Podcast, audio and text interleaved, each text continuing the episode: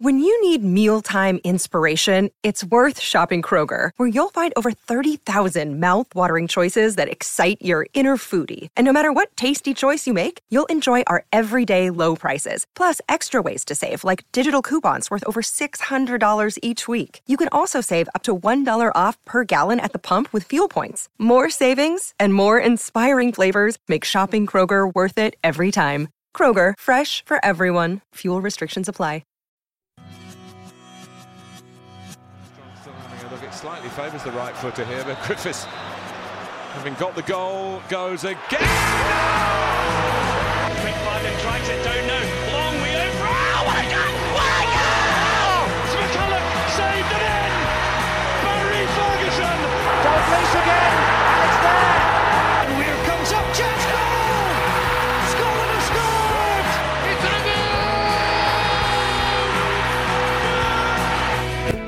Welcome to the Hand and Roar podcast. The aftermath of a 1 1 draw against Poland. A friendly win snatched away from us with just about the last kick of the game with one of the most bizarre penalty decisions I think I've ever seen at international level in my entire life.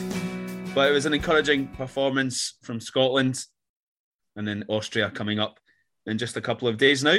And here to chew the fat are Gordon Sheach of the Tartan Scarf and Andy Laing from Alba Matter. I'm sure you're both familiar with their work on Twitter and beyond. Welcome along, guys. Andy, it's been a wee while for you. Welcome back. Thanks so much, Andy. Hi, Gordon. How you doing? I'm great, mate. I'm great. It's just it continues to be the, the best time to talk about the Scotland national football team. Oh, wonderful. Good to be back. I know, and it's it's about 18 degrees outside. Thanks for taking some time out your Saturday afternoons to sit indoors with a screen in front of you. But we'll uh, we'll get cracking on then. Uh, and the first thing I'd love to discuss is Kieran Tierney. Um, scored his first Scotland goal the other night. Lovely glancing header into the what kind of the middle to the edge of the, the goal. But he's just brilliant again for Scotland. Gordon, how pleased were you with Tierney and, and anyone else you'd like to mention first of all? Yeah, T- Tierney is absolutely fantastic for Scotland. You know, I'm just so glad that we found a place to put Kieran Tierney in this team because you know we we drove ourselves to de- to dementedness with debates about where can Tierney and Robertson fit in the same team, and a lot of times there were a lot of people they may claim that they, they thought otherwise. A lot of people made the argument that Tierney should be on the bench and Andy Robertson should be left back and we'll play centre backs in the centre back positions. But I'm just so glad we found a way for Kieran Tierney to play in this team because what he brings is just it's irreplaceable. Not only his talent, his quality on the ball, but just his hunger, his desire, his attitude is first class.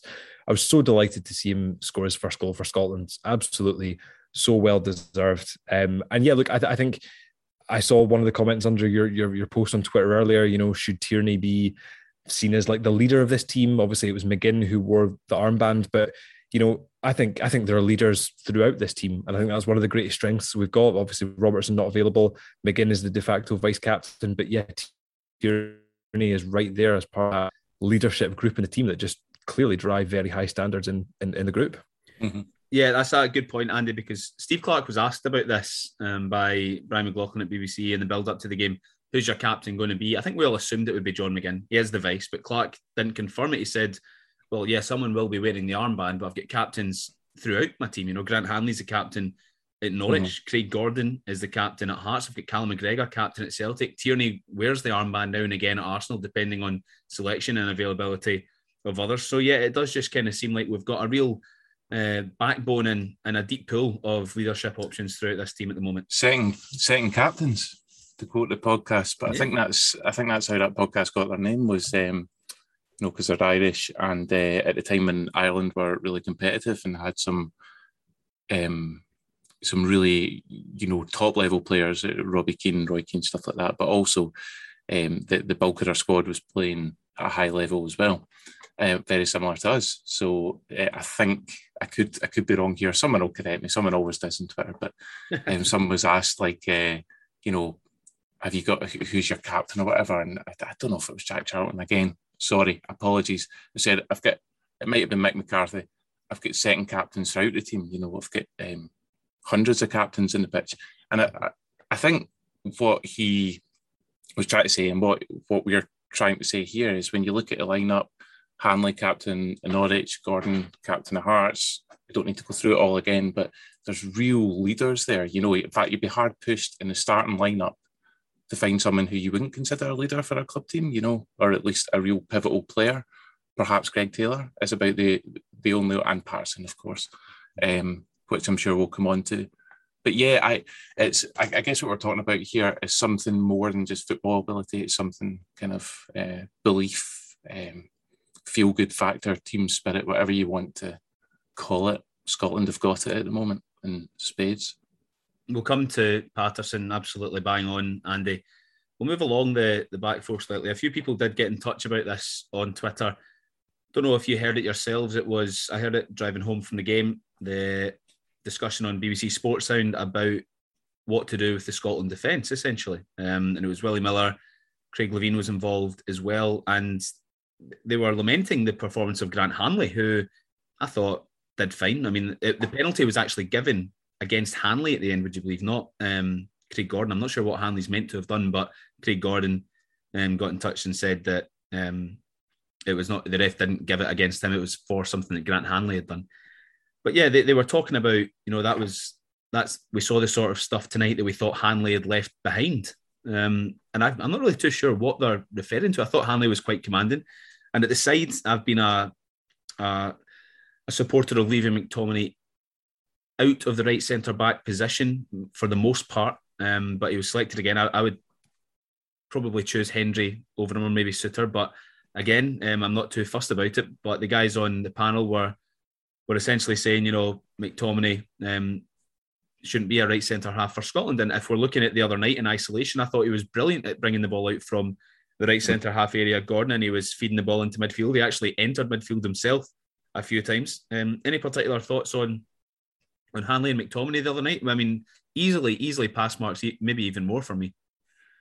Yeah, absolutely. I mean, I, I, th- I think if that says anything, it says that we're now people are now critiquing this Scotland side from a much higher standard than they used to. You know, and that you know could be argued as a good thing. You know that six out of tens is no longer going to be seen as good enough. That you know we're expecting and demanding more out of this team.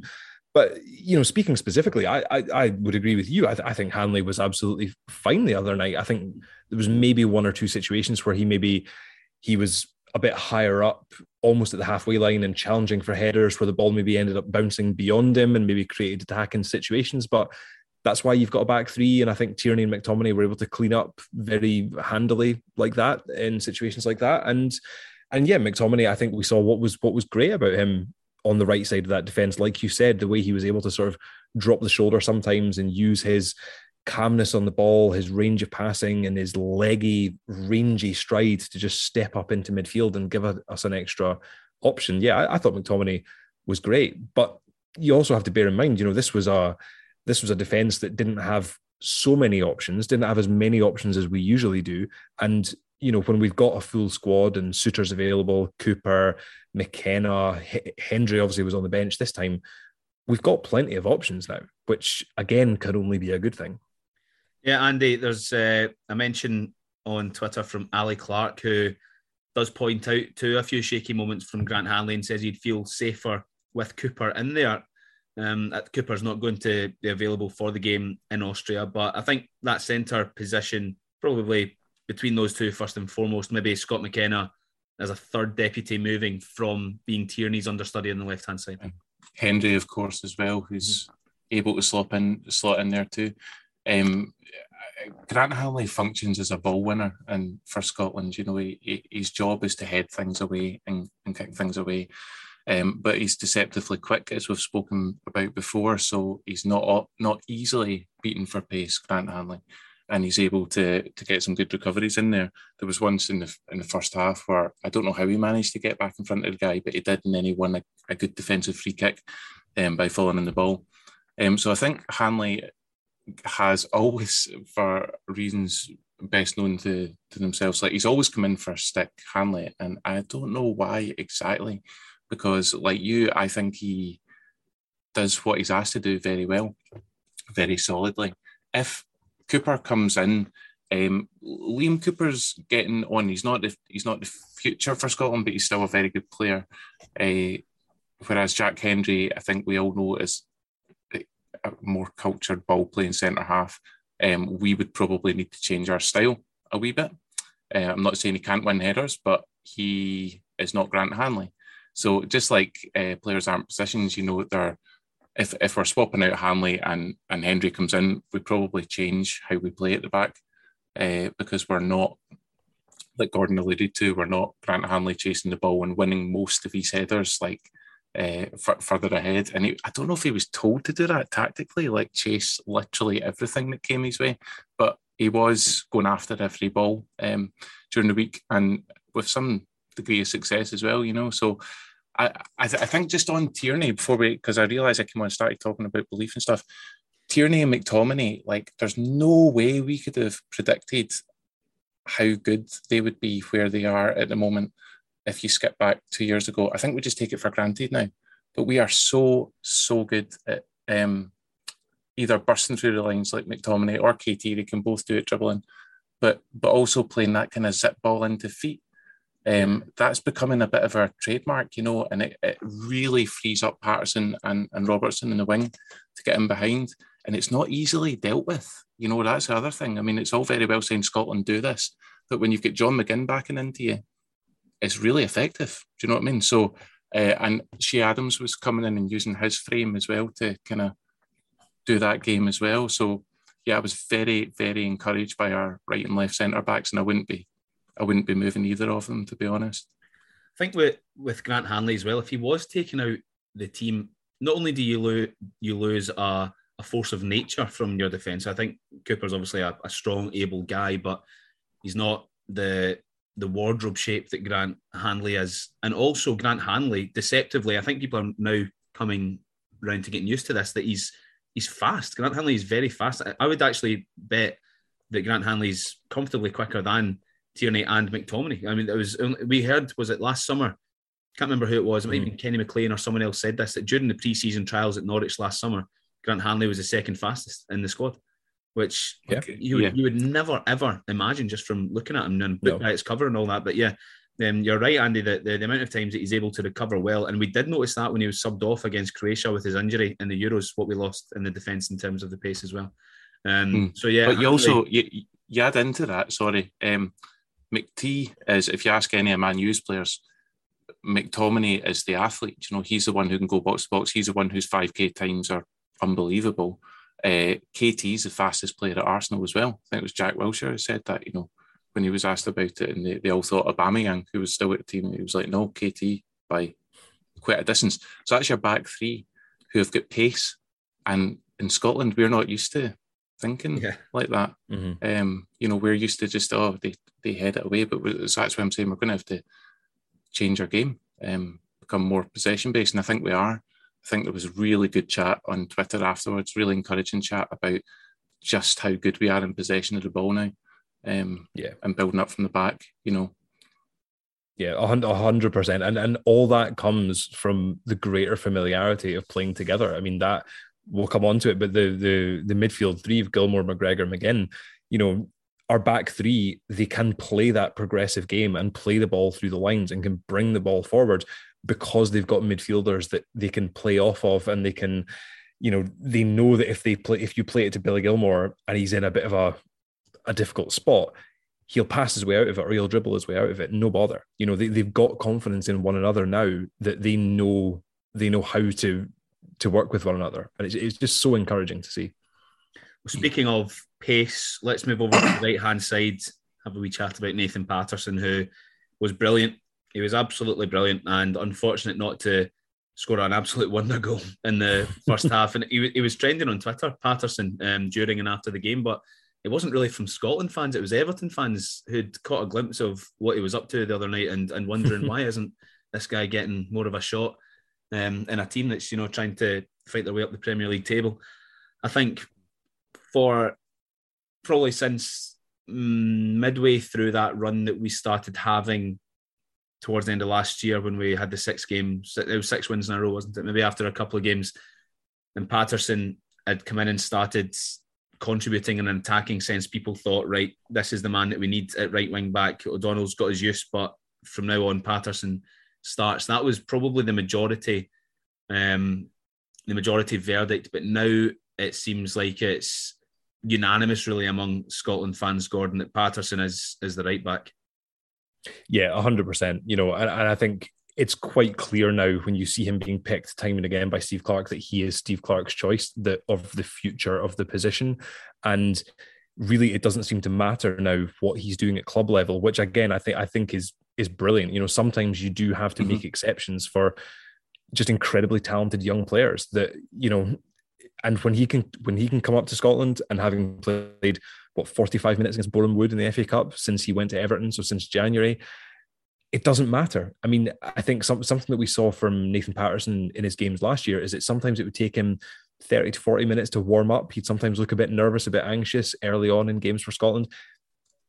Thursday night against Poland, he was at it from the start. And you're right, mm-hmm. he could have scored an absolutely brilliant goal for us. And he maybe ran out of legs a little bit towards the end of the of the match, which was a shame, but understandable given how little game time he's played. But it's just again, it's just so encouraging to see guys like him, young guys, just getting more and more caps for Scotland because it's only going to benefit him and us in the future. Yeah, Andy, we, we've got a boy that we all think is going to shine down there in England whenever he gets his opportunity. Um, and Nathan Patterson, there was three attempts maybe that he had on goal, but the one that keeps getting replayed on Twitter, sadly, it didn't end up in the back of the net. But there was the one where he, he took that touch inside, skipped past two, maybe three players on his route to the 18 yard box, cut inside a man, and got his shot away on, mm-hmm. on his left foot. And he was unfortunate, it's his weak side, not to, to get it past the goalkeeper. Yeah, sorry, that's my phone. I suppose it was the the reason it took off on Twitter. Yeah, it was Nathan Patterson, and yeah, Everton are languishing at the moment. They're in desperate need for someone of his talent, but you know, players don't ordinarily do what he did. Um, you know, everybody stood up and got an edge of their seat, just well, you know, North Stand stands anyway. But uh, we were all standing just like, oh, I'll go on, I'll go on, I'll go on. And it was, you know, it was one of these progressive, like, it was, you thought that if it would have been a competitive game, the stand would have just sucked the ball into the net, you know.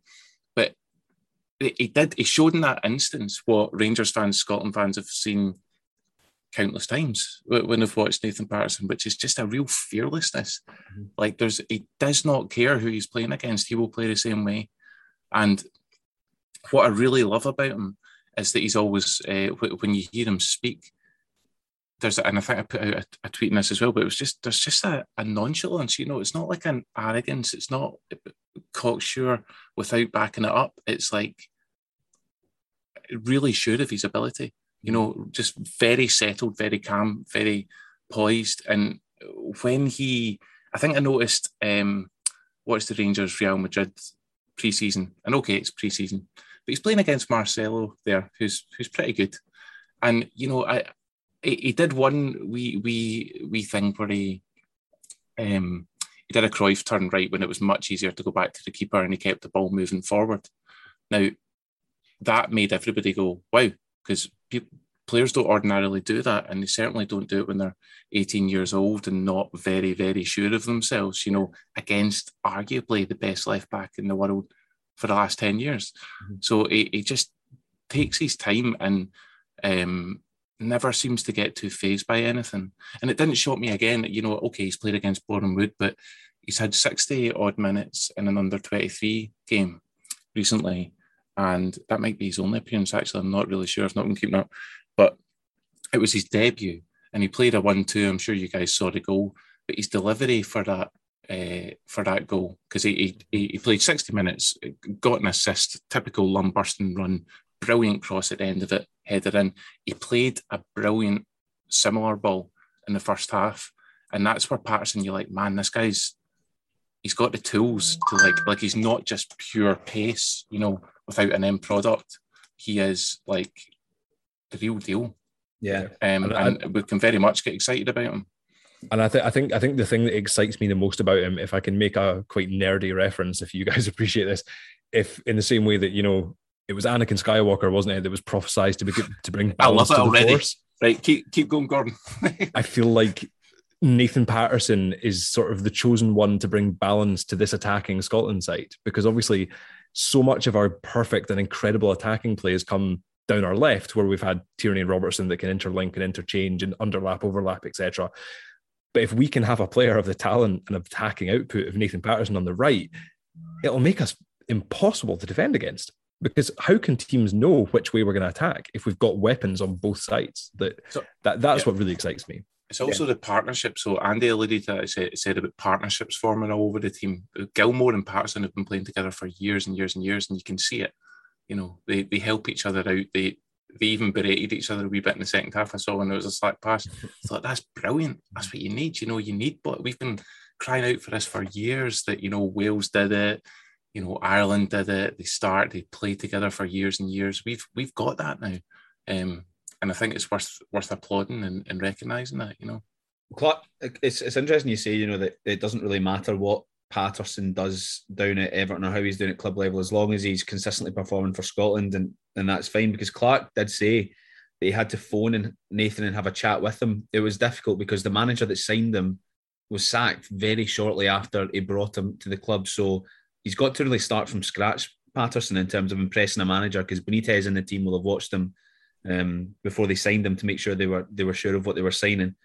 And Clarke did say that he'd phoned Patterson in between the camps, which is very unlike him, just to make sure he was keeping his head up. If he wasn't getting minutes with the first team, try and get in the 20, well, make sure you're getting a couple of minutes in the build up to the Poland game in the 23 squad, which he then managed to do, as you alluded to, Andy. And that meant that he was coming to the camp in a fresher state, ready really to, to go straight back into the Scotland team because 45 minutes in what would that be, nearly three months for a player of Nathan, uh, two months for a player of Nathan Patterson's ability. That's that's just absolutely bananas. Yeah. Yeah. I think Everton fans are in agreement, though. I think you know Frank Lampard has to make a decision now. Yeah. Absolutely has to. Um, you can't play that. I mean, here's here's an interesting one to put it another foot. Like, would Jonjoe Kenny or Seamus Coleman get in our team? No, no not for me. no. no, they wouldn't. So you know that kind of answers it in itself. Um, you can't ignore it now. He's playing against Poland there. They're not yeah. bad players. Yeah. We'll move. Uh, we'll, we'll move on to the. Well, before we move up front, just a quick word on Greg Taylor actually, because I think that some people are still scratching their heads sometimes at his inclusion, and the narrative would be, "Oh, do we need three left backs? We've already got Tierney, but Tierney is a left centre back for Scotland. Okay, we need we need to differentiate that. Tierney is not included in the Scotland squad as a left back, and he's not yep.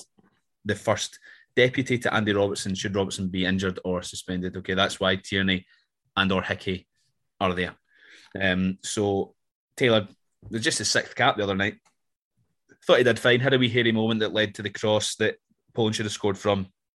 The one they headed over um, in the first half from about six yards when he was dispossessed uh, on the left hand side of the box and the cross came in. But apart from that, thought Taylor did fine. So he's not going to play all that often for Scotland, given who's in front of him, and now with the challenge of Hickey, um, who's breathing down his neck in the pecking order. But um, just a, I think a note of appreciation for him, always turning up and always going to the squads, and then getting his wee opportunity to pull on the jersey again. Yeah, hundred percent. You know, and look, we've, we've we've said the same thing about Stephen O'Donnell on the right hand side as well. You know, you you just you have to love these players you know that football it's uh it's 11 players on the pitch but there's a 23 24 man squad and it's a team game and you just have to love those players that will turn up every single time for their country because they want to be there they're trying their hardest and you're right the opportunities are limited for them but they make the most of them when they come. And you're right. I'm surprised actually that Greg Taylor's only had six caps because he's been in. He's probably been in more more squads mm-hmm. than he's had caps. So absolutely fair play to him for continuing to turn up. Um, and look, I guess as well, just just sort of on, on that point, I've got to give a really special shout out to, to a guy like like Lyndon Dykes because again, I don't quite know why he's in this squad because I just don't yeah. think he's fit. I genuinely think he's not fit but he's absolutely adamant that he wants to be in the squad. He's adamant he's going to be there. There's the photo of him last night in Tynecastle at the under 21s game, and you're like, this guy just bloody loves coming away with Scotland. like he genuinely loves it. And I'm like, that is the attitude you want. Because like as, as us as fans, we'd think that's what we'd be like. You know, we'd have that exact same attitude. We just soak up every moment and love it. And I mean, you know, you remember back in November again when Dykes effectively snuck his way into the squad by claiming he was fit when he clearly was injured, turns up at training, comes out at training, and is effectively hiding an injury. And Clarke's like, You're not fit. Like, go back. You can't do this.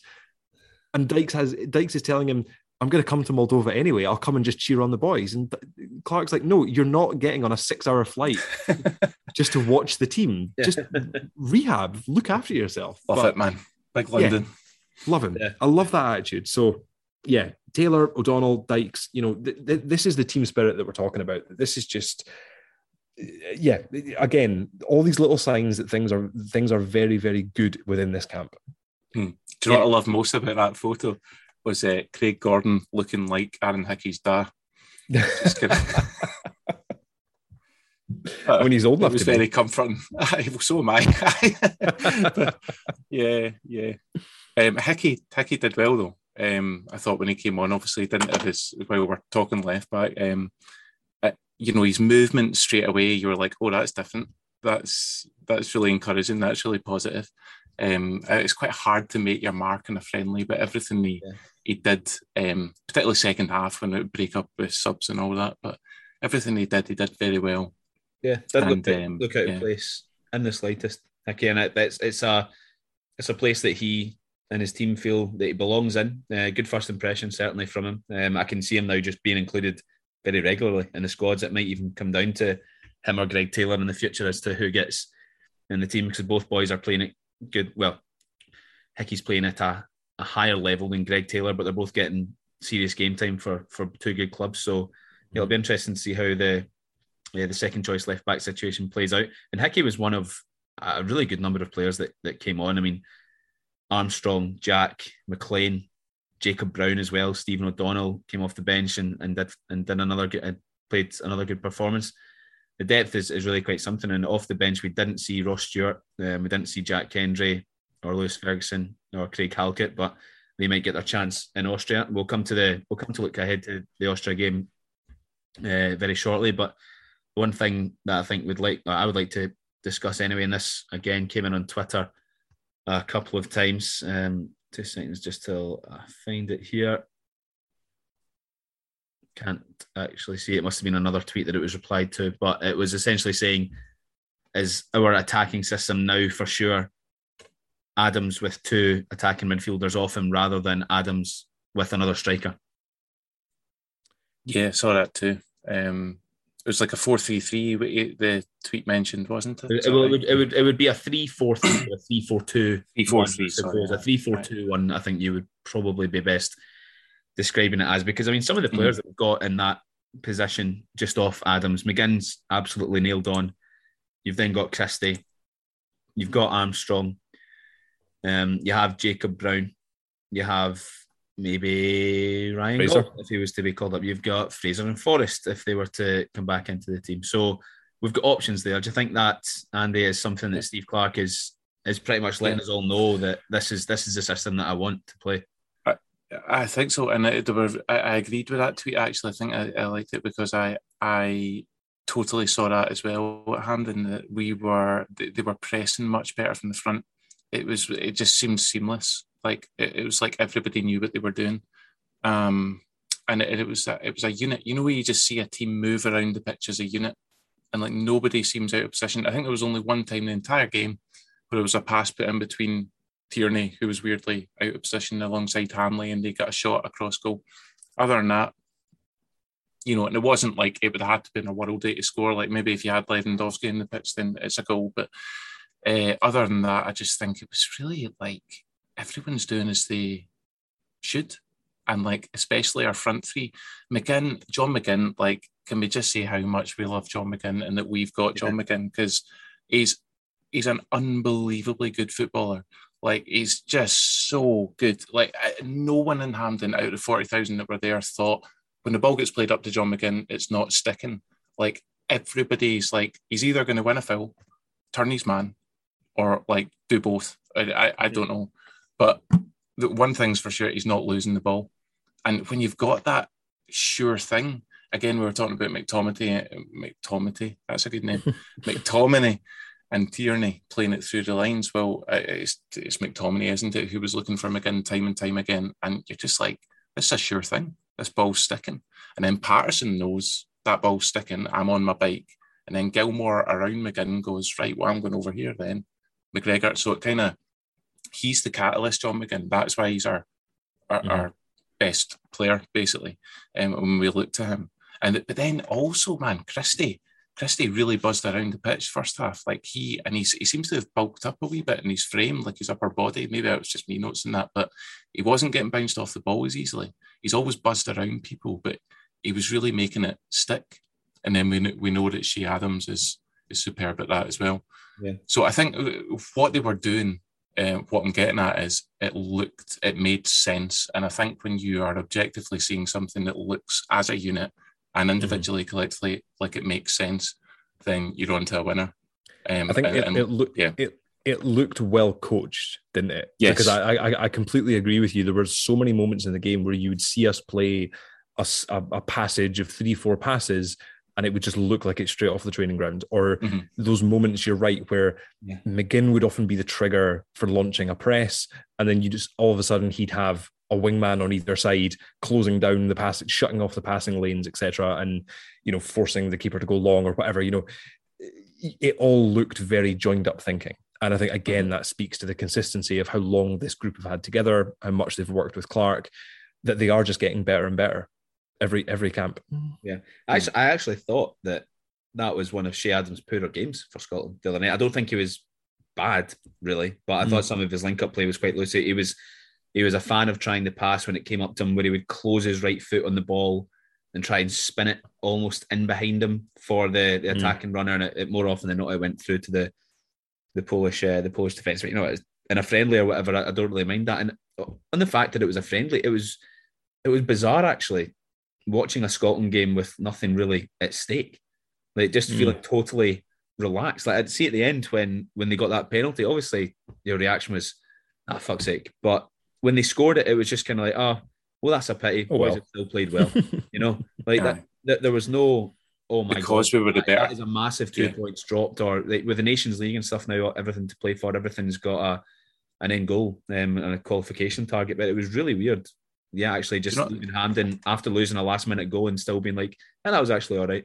do you know exactly, Andy? So do you not think though? Because I was there with my brother and kind of I get designated to get 14 tickets, man. 14 tickets. I'll forgive him for that. I, and we were all just saying that, walking it. We were like, do you know what? We were comfortably the better team there tonight yeah, yeah. against a decent Poland side, but like which bodes really well for, you know, if and when we get through against Ukraine and play Wales, mm-hmm. I really think we can hold on to the ball for an awful lot of the game. I really, really think we can. Um, so I, it, it was so comforting. That's what it was. It was yeah. comforting coming out of the stadium and thinking, you know, we were the better team. We've actually we've got a tweet in from I think it was North Bank Runner, regular listener that, yeah, replied to my tweet. Um, what would you like the talking points to be? And he said Wales and how do we stop Bale? Now we'll we'll cross that bridge if or when we get there. I mean, I'm not comfortable looking um, that that far into the future at the moment. Um, first of all, we've got to play Austria in a friendly, and then Ukraine. Well, if that game ever happens, to be honest, but we'll we'll, we'll soon see. But we know now that the prize is uh, is Wales because they beat Austria the other night, which means that we'll play them on Tuesday. So, what do we want to see from this friendly against Austria? We had a few people, including John Bleasdale, getting in touch, just saying how many of the newer faces or more unfamiliar faces do you think we'll see given significant game time uh, against Austria? I think in that bracket we can include both keepers, Zander Clark and Liam Kelly. We can probably include Lewis Ferguson, Jacob Brown, Aaron Hickey, Craig Halkett, and Ross Stewart. So that's five kind of more unfamiliar or unexperienced anyway, as far as Scotland goes. Um, players that um, got very little or no game time the other night against Poland. Clarke's not one for big changes all at once, guys, but do you expect most of these fellas to get at least 20 minutes and then uh, the keepers are a separate situation? Um, I think certainly um, I would certainly like to see quite a few players, quite a few different players get some minutes.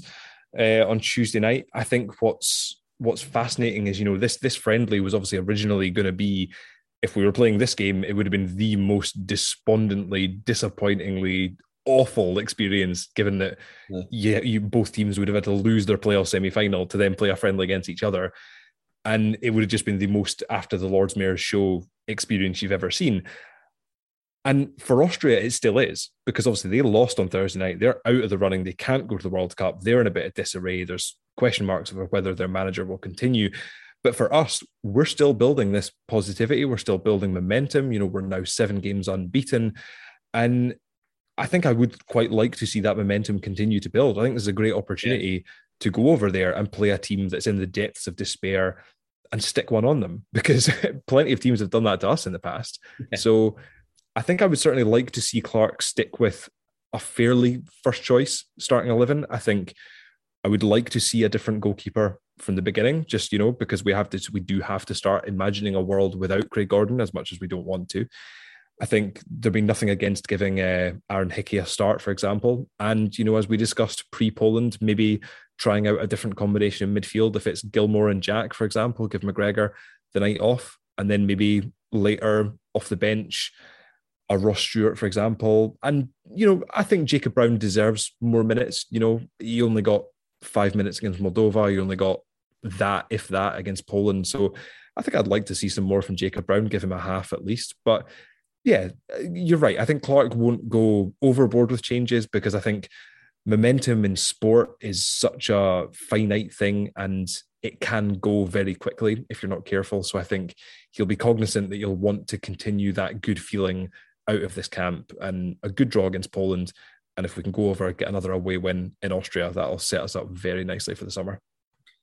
Yeah, and we do have a few options to bring in. I mean, th- these guys have mo- mostly have, have got time on their side. I mean, Hickey's still a teenager. Lewis Ferguson's in his early twenties. Ross Stewart, I think, is only twenty four or five, and this is his first camp. Um, there's going to be well, one, two. There was six the other night, so I imagine there will be at least a similar number of six uh, of subs against Austria. Just I think depends on how many minutes that they're each given. I mean, I'm sure that Jacob Brown enjoys coming off the bench for Scotland. I'm sure he'd enjoy even more if he was given 10 or 15 minutes to try and make an impression on the game.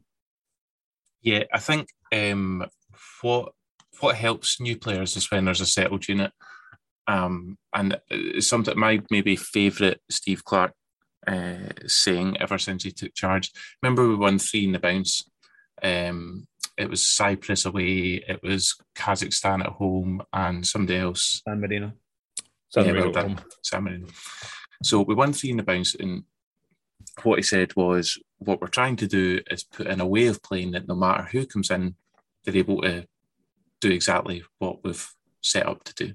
Now, ideally, every football manager can say that, but with Steve Clarke, what I think he doesn't say much, and what he does say, you actually see happening. As I maybe think he doesn't get enough credit for that because almost everything he has said um, you know, publicly, because he's very forthright with his opinion, has kind of transpired or he's stuck, he's stuck beside, you know. Uh, so I think he is far from a football dinosaur that was, uh, you know, he was painted as when he first came in. He's given debuts to some players who are going to be with us for years and years and years. He he chose Patterson and Gilmour to go to the Euros. All this is to say, I don't think he's shy in giving players um, a new start or nine, nine, a, a players, nine players in 2021 got their debut. Is that right? Is that right? Is it as much as nine? That's, that's fantastic. So I would like to see Halkett. I would like to see Halkett play. I think he deserves that. Um, I would really like to see Ross Stewart. I think we all would like to see Ross Stewart um, get on for some minutes. And I would love to see Hickey from the start, just with what we were saying. Um, you know, he didn't he didn't get enough of a run out, but you could sense there was something you know, really, really special there. So I would like to see that. With with Stewart's an interesting one because I think we we could be wrong here. I mean, Steve Clarke's not um, a complete alien to throwing a few surprises our way, um, as we saw with, for example, the Czech Republic game, um, first game of the Euros last year. Sometimes it's hard to predict when it seems so easy to try and foresee. But if Ross Stewart did feature, do you think that it would be coming off the bench for Che Adams, or do you think you would be tasked to play with Che Adams, Gordon, maybe come on for Armstrong or Christie or whoever's playing up there.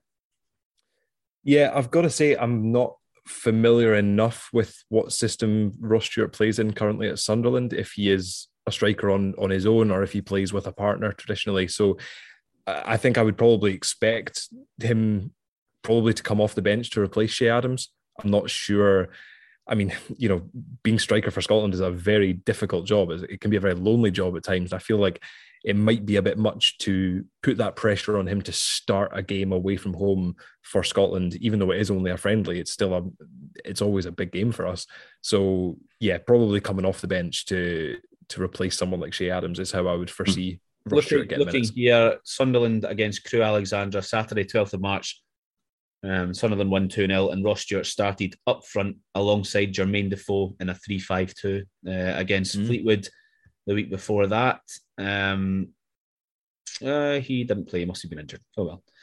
Um, so yeah, yeah but he's, I mean, he's mobile. He's he's a he's a mobile forward, I think, um, from what I've seen of him, and I think he does tend to play with two. Uh, Defoe, I, I guess it's a classic like big guy, small guy yeah. partnership, except Ross Stewart's got a bit more to his game than that. I think he's he's like a poacher as well.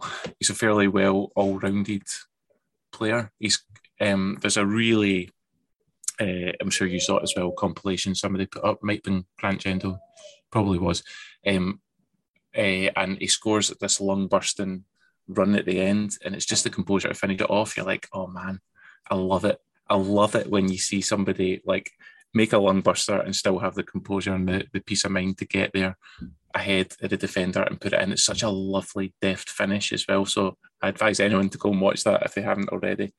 Um, Speak, speak, speaking quickly of lung busting runs, I forgot to mention Billy Gilmour's recovery to clear off the line uh, against Poland. I mean, that was like a full on 60, 70 yard meter sprint to, to get back behind Craig Gordon. Phenomenal. Absolutely phenomenal. You love to see it in a friendly as well. Yeah, oh, it, it, was excellent. You could, you could see when, when he realised it was McTominay that slipped, wasn't it? Um, when McTominay Aye. slipped, um, the way that it, he just took off, um, and it, the way that his, his arms were moving and his head was like shaking, like he was he was trying so hard to get back there in time. Uh, I know it's an amazing clearance, brilliant. Um, but yeah, Stewart, he, he does seem to play up there with a partner. The, the most recent game for Sunderland was a 3 5 2 again, and he was up front with with Patrick Roberts, of all people, actually. Um, forgot he was at Oh, wow. Keeping um, it in the old firm then. so, yeah, Ross Stewart, comfortable with a partner, it would seem that's the rather than like a 4 3 3 and he's in the middle. So maybe he will get a chance mm-hmm. alongside Adams because I suppose Scotland, although it's working well with a 3 4 3 at the moment and two attacking mids, may well need a plan B at some point. And that's that's what turned the tide of the game against the Czech Republic when Dykes and Adams started playing together, and it wasn't until Schick stuck it in from 50 yards that the game kind of went beyond us. Because when the change was made at halftime and we went to up front, we started looking mm-hmm. pretty threatening at that point. Um, so I wonder if maybe that is something that Clarke has up his sleeve. You know, um, if Dykes is unavailable or suspended or something that Stewart's capable of fulfilling mm. that same role, Gordon. Yeah, absolutely. You're right. You're right. Although, you know, as you guys have been talking, I've maybe more thought myself into supporting the idea of maybe Jacob Brown getting a chance to start alongside Che Adams because obviously Brown has had more time in camp. He was in the camp in November, has been in this camp. Maybe he should get his chance first ahead of a guy like Ross Stewart, possibly. Yeah, I mean, he's, he's um, scoring, scoring, good goals in the championship, isn't he? Ten this season, yeah, the second tier. I mean, exactly. that's that's good going. Yeah, and I think I th- and I think in in the system that they play at Stoke, acting as the runner alongside someone like Che Adams will come very naturally to him. Mm. Perhaps the thing Clarke wants to preserve above everything is just drilling the system um, more than giving players a chance. That might, mm. you know, direct his hand. So instead of playing a strike partnership up top, keep with the three that we mentioned last time. You know, that type of three that was moving around so well together. Yeah. That might be the deciding factor there. Um, I totally forgot about Ryan Fraser. You mentioned Ryan Fraser. I'm like, oh man, how good is it that we're forgetting players like Ryan Fraser? Yeah, my goodness. I think I, I, actually I think that Ryan Jack will get some some serious minutes against Austria. I thought he, he did. Oh, of course, I always love seeing Ryan Jack. I. Yeah, and he, he was good the other night. So I think that um, maybe not maybe not from the start. I don't know because at the midfield, although I was amplifying the calls for Jack to start when we did our last podcast, Gordon, I I thought that Gilmour and McGregor were again really good together. Um, I just want to see Jack, you know, given that chance again, trusted, um, and he, maybe he will be against Austria. Maybe he'll come on with half an hour to play or something like that again. Maybe Armstrong will get a start this time behind the striker. He Maybe he'll be the one linking up with Che Adams because we can't forget about him. I mean, he's been in good form well since the turn of the year, hasn't he? Down at Southampton. Um, yeah. So yeah, look, we've we've got some great options, but I think looking at across the back, um, maybe Hendry will come in, maybe Halkett will come in. Who knows really? It's a it's a real pick and mix this Scotland squad at the moment. But Clarke um, doesn't make too many changes at once. If there was going to be one, I would suspect that Hickey will play over Taylor at left wing back, and I mm-hmm. do think maybe that Ryan Jack will start the game um, away to Austria and all that. Um, apart from that, I'm not too sure what changes he'll make. Any mm. anything mm. jumping out in your instincts, fellas, about what might happen? Yeah, I, I, think I think I would I would agree with you. I think Hickey and Jack are probably first choice to to to come into the first eleven, and maybe one of the keepers. I think I think there there's got to be a time that we do start trying someone that isn't named Gordon or Marshall. So yeah, yeah I would I would expect to see a different keeper start on Tuesday. And are you on board with that?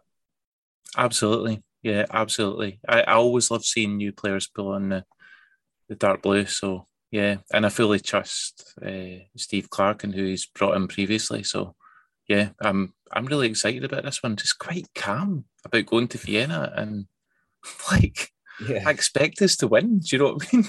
like, yeah, if we're going to win, aye, it'll, it'll be fine. They're, they're at, they're at a seriously low ebb, aren't they? I think if we do beat them, that could be the nail in the coffin for their manager. Um, I saw something on Twitter or in the newspaper or something about them basically saying this will be his his last chance. You know, you need to prove that you can pick up a result against Scotland, or that's you, Jotters away.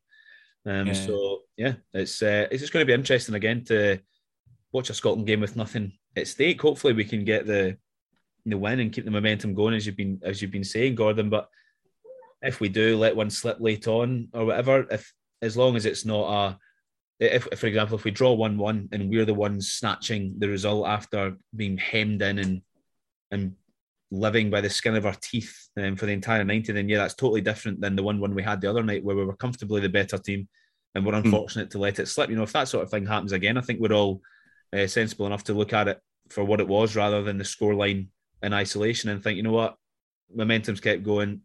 The, the players, another camp away, they've played well together, onwards to the Nations League. Mm. Yeah, I'm not uh, sorry, Gordon. I'm not trying to crowbar in mindset here, but I think it's like trying to preserve the mindset that we've got. So, like, if we're, I think that's the most important thing from this international weekend. Actually, I think uh, weekend, you know, break, um, is that we we have arrived with the same mindset. We've exhibited a brilliant style of play and left handing with the same mindset.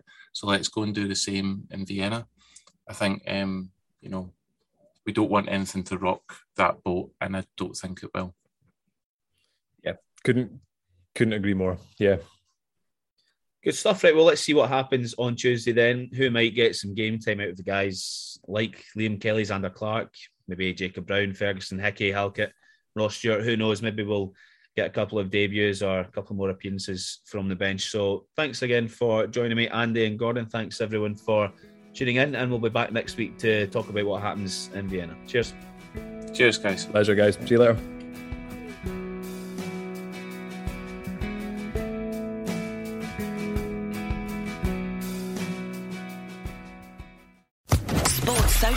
Podcast Network.